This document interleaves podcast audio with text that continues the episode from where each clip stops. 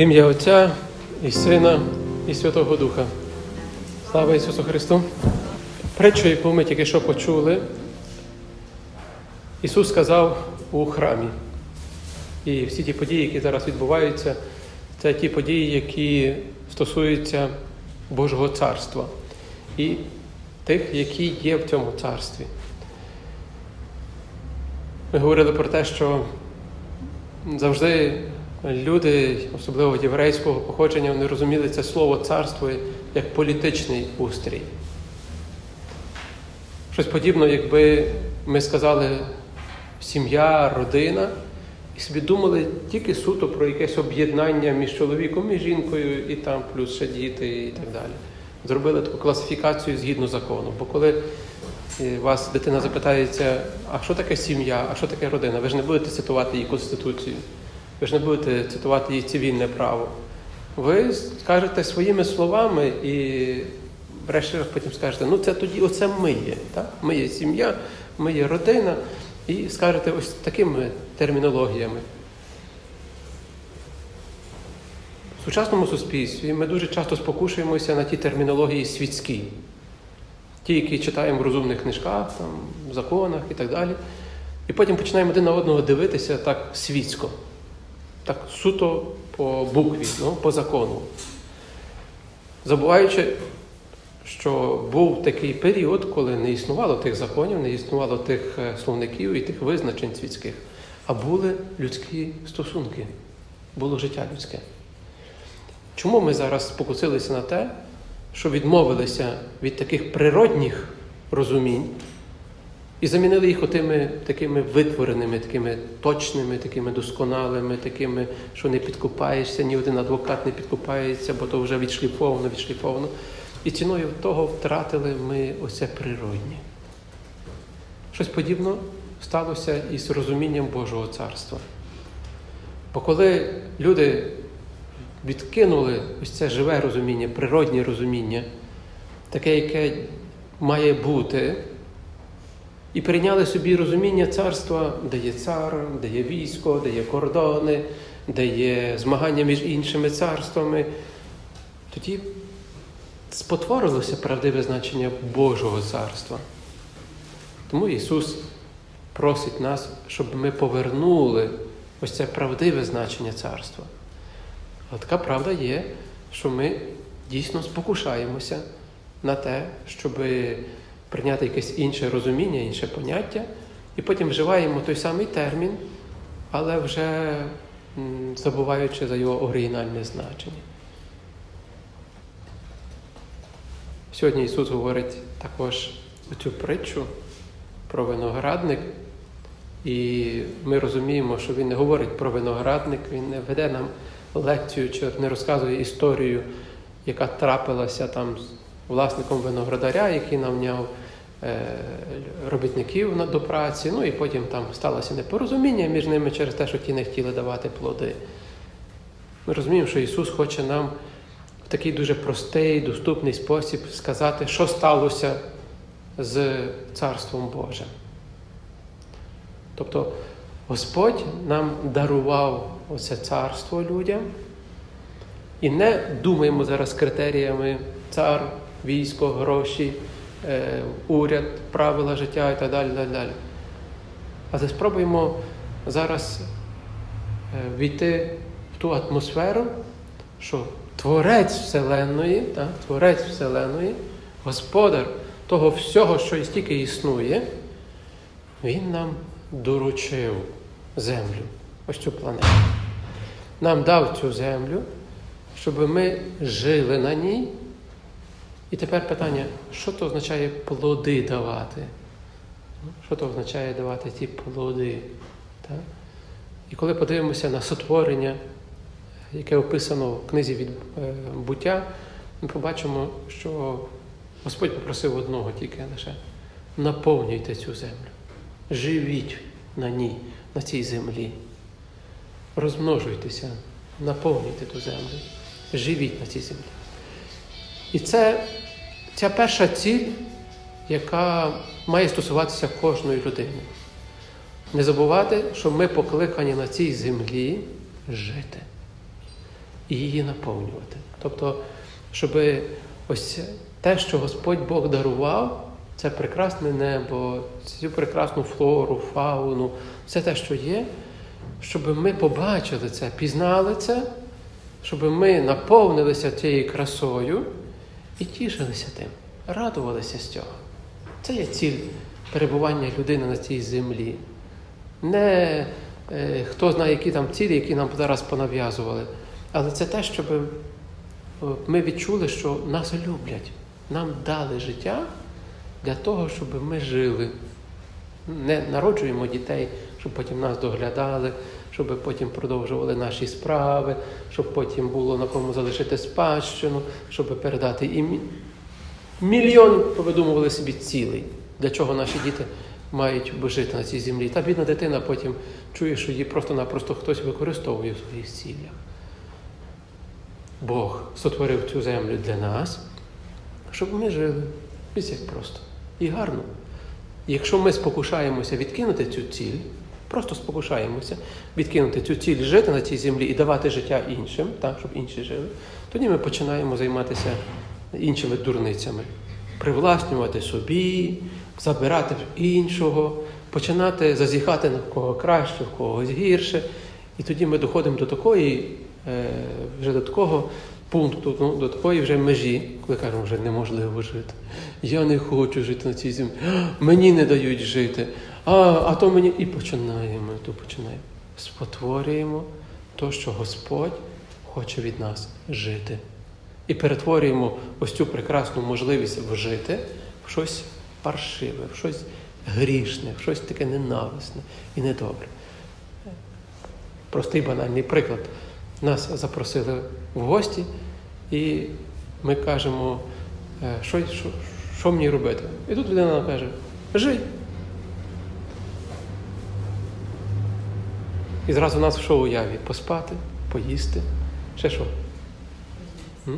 А потім ми в один певний момент вже прожили трошки часу, кажемо, то вже моя хата.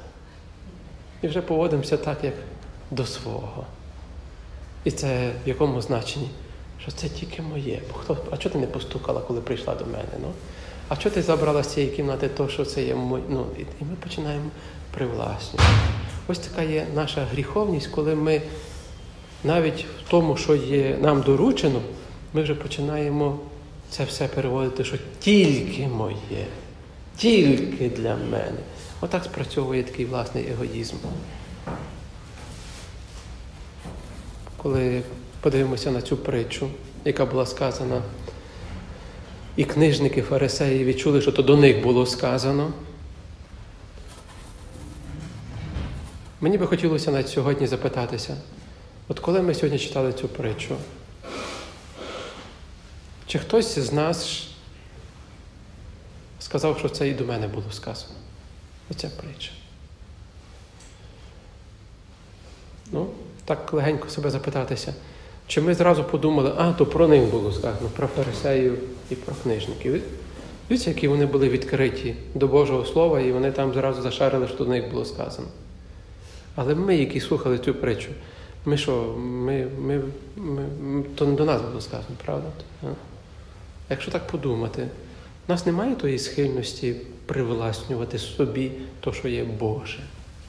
Немає ми цієї схильності е, зробити такий ворожий такий настрій в собі, навіть відносно Бога. Я скажу вам простий приклад, який е, який мені багато чого привідкрив. Коли в Україні зайшов в супермаркет, я війшов в коридор. І цей коридорчик, який був 5 на 5, так, ну така велика площа була. Потім були різні, як пригадую, входи е, і виходи до різних магазинів. Ну і оця вся площа, вона така була такий, як ніби острівець. так? Люди переходили туди, сюди, туди, сюди, туди, сюди. Ну і так не було. Була погода така дощова, і бруду люди наносили. Пригадую, що там була одна жінка, яка шваброю е, ну, мила. Ну і вона, бідна, помиє то все, так? Але так як дуже багато відвідувачів було, тоді взад-перед, ну, дві хвилини після цього знову то все.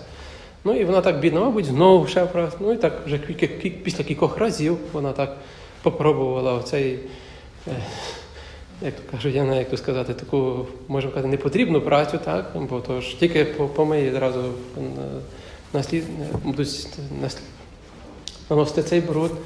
Ну і вона вже один раз її зірвала, і якраз в цей момент я входжу, ну, це якраз я став свідком, коли вона починає кричати на всіх, ходите тут, е, бруд наносите, ну і починає так далі, а ви такі сякі, а ви такі сякі, а ви такі сякі. Ну і, і кожен, хто почув цю фразу, відчув себе винним.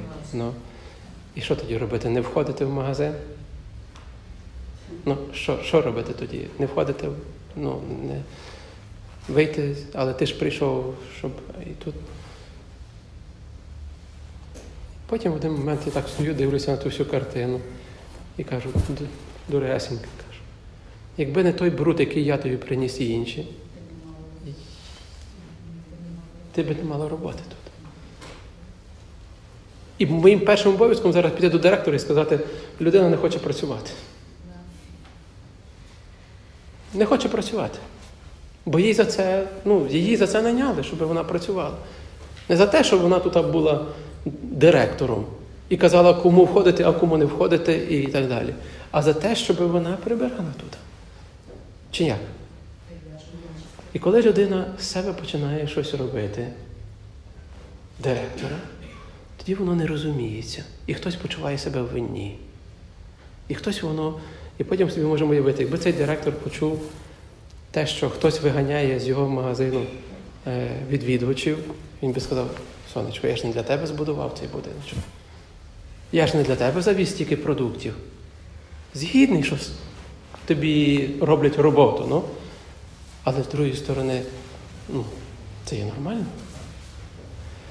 Коли зараз подивимося на оцю формулу, коли кожен з нас хоче бути кимось іншим від того, ким він є, ми побачимо, ну, що ми в церкві також можемо поводитися в подібний спосіб в храмі.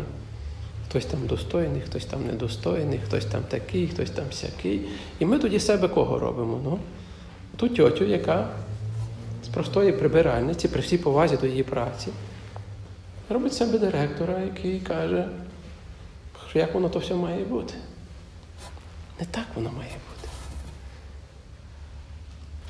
Прийшли ми працювати на роботу там, де нам також оплачують. Ну, звичайно, що є люди, які починають нам, може, забагато, може, недоречно, але також починають від нас. І той, хто прийшов сюди бавитися ну, на ту працю, бавитися в когось іншого, звичайно, буде обурюватися на кожне зауваження. Звичайно, буде потім викрикувати і казати, що це неправильно. Але якщо так подумаємо трошки так в глибині, якщо будемо на своєму місці, буде легше нам трошечки. Бо саме ну, гірша ситуація, коли ти не є вдоволений сам в собі. Коли ти не кажеш, що не є для мене, то не є моє. Так євреї, книжники, фарисеї, первосвященники створили собі зону комфорту. І тут приходить Ісус. І Він починає їх виводити з цієї зони комфорту. І починає їм казати, слухайте, дивіться, що ви зробили з цього виноградника, який вам був доручений. Плодів немає. Де є та любов? Де є то бажання жити? Ну, де є це бажання жити в вас? Ну, може, у вас є, але в тих людей, які є біля вас, є бажання в них жити. Бо заповідь є проста: живіть на цій землі. Є бажання іншої людини жити з тобою. Чи вона, чи ти. Бачите, дуже так тонко Ісус нам підказує, що коли нам хтось починає заважати в нашій зоні комфорту, який ми собі створили, нас виникає його бажання. Бажання що зробити з тою людиною? Знищити її. Забрати її з поля зору. Нехай не співає, нехай не молиться, нехай не то робить, нехай краще сама зроблю. Знищити. Правильно воно так є. Коли ми кажемо, хай краще сама живу, але а потім діти не мають батька. Нехай краще я, тут, а потім немає того. Як нас в цей момент? Коли Ісус каже, ну не можна так робити, тоді ми можемо навіть знищити Ісуса. Не заважай мені молитися. Ну. Треба бути дуже обережними, щоб той камінь для нас ну, став таким наріжним каменем нашого життя. Якщо ні, він буде нам заважати. Буде заважати Бог, буде заважати той священник, який проповідує, Євангелія, яку я читаю. Моя сестра в Христі, яка мені дає зауваження, вона мені буде теж заважати. І будемо точно як фарисеї. Будемо хотіти вбити, знищити, і потім нам буде добре, коли її нема в церкві. Тепер можу помолитися спокійно.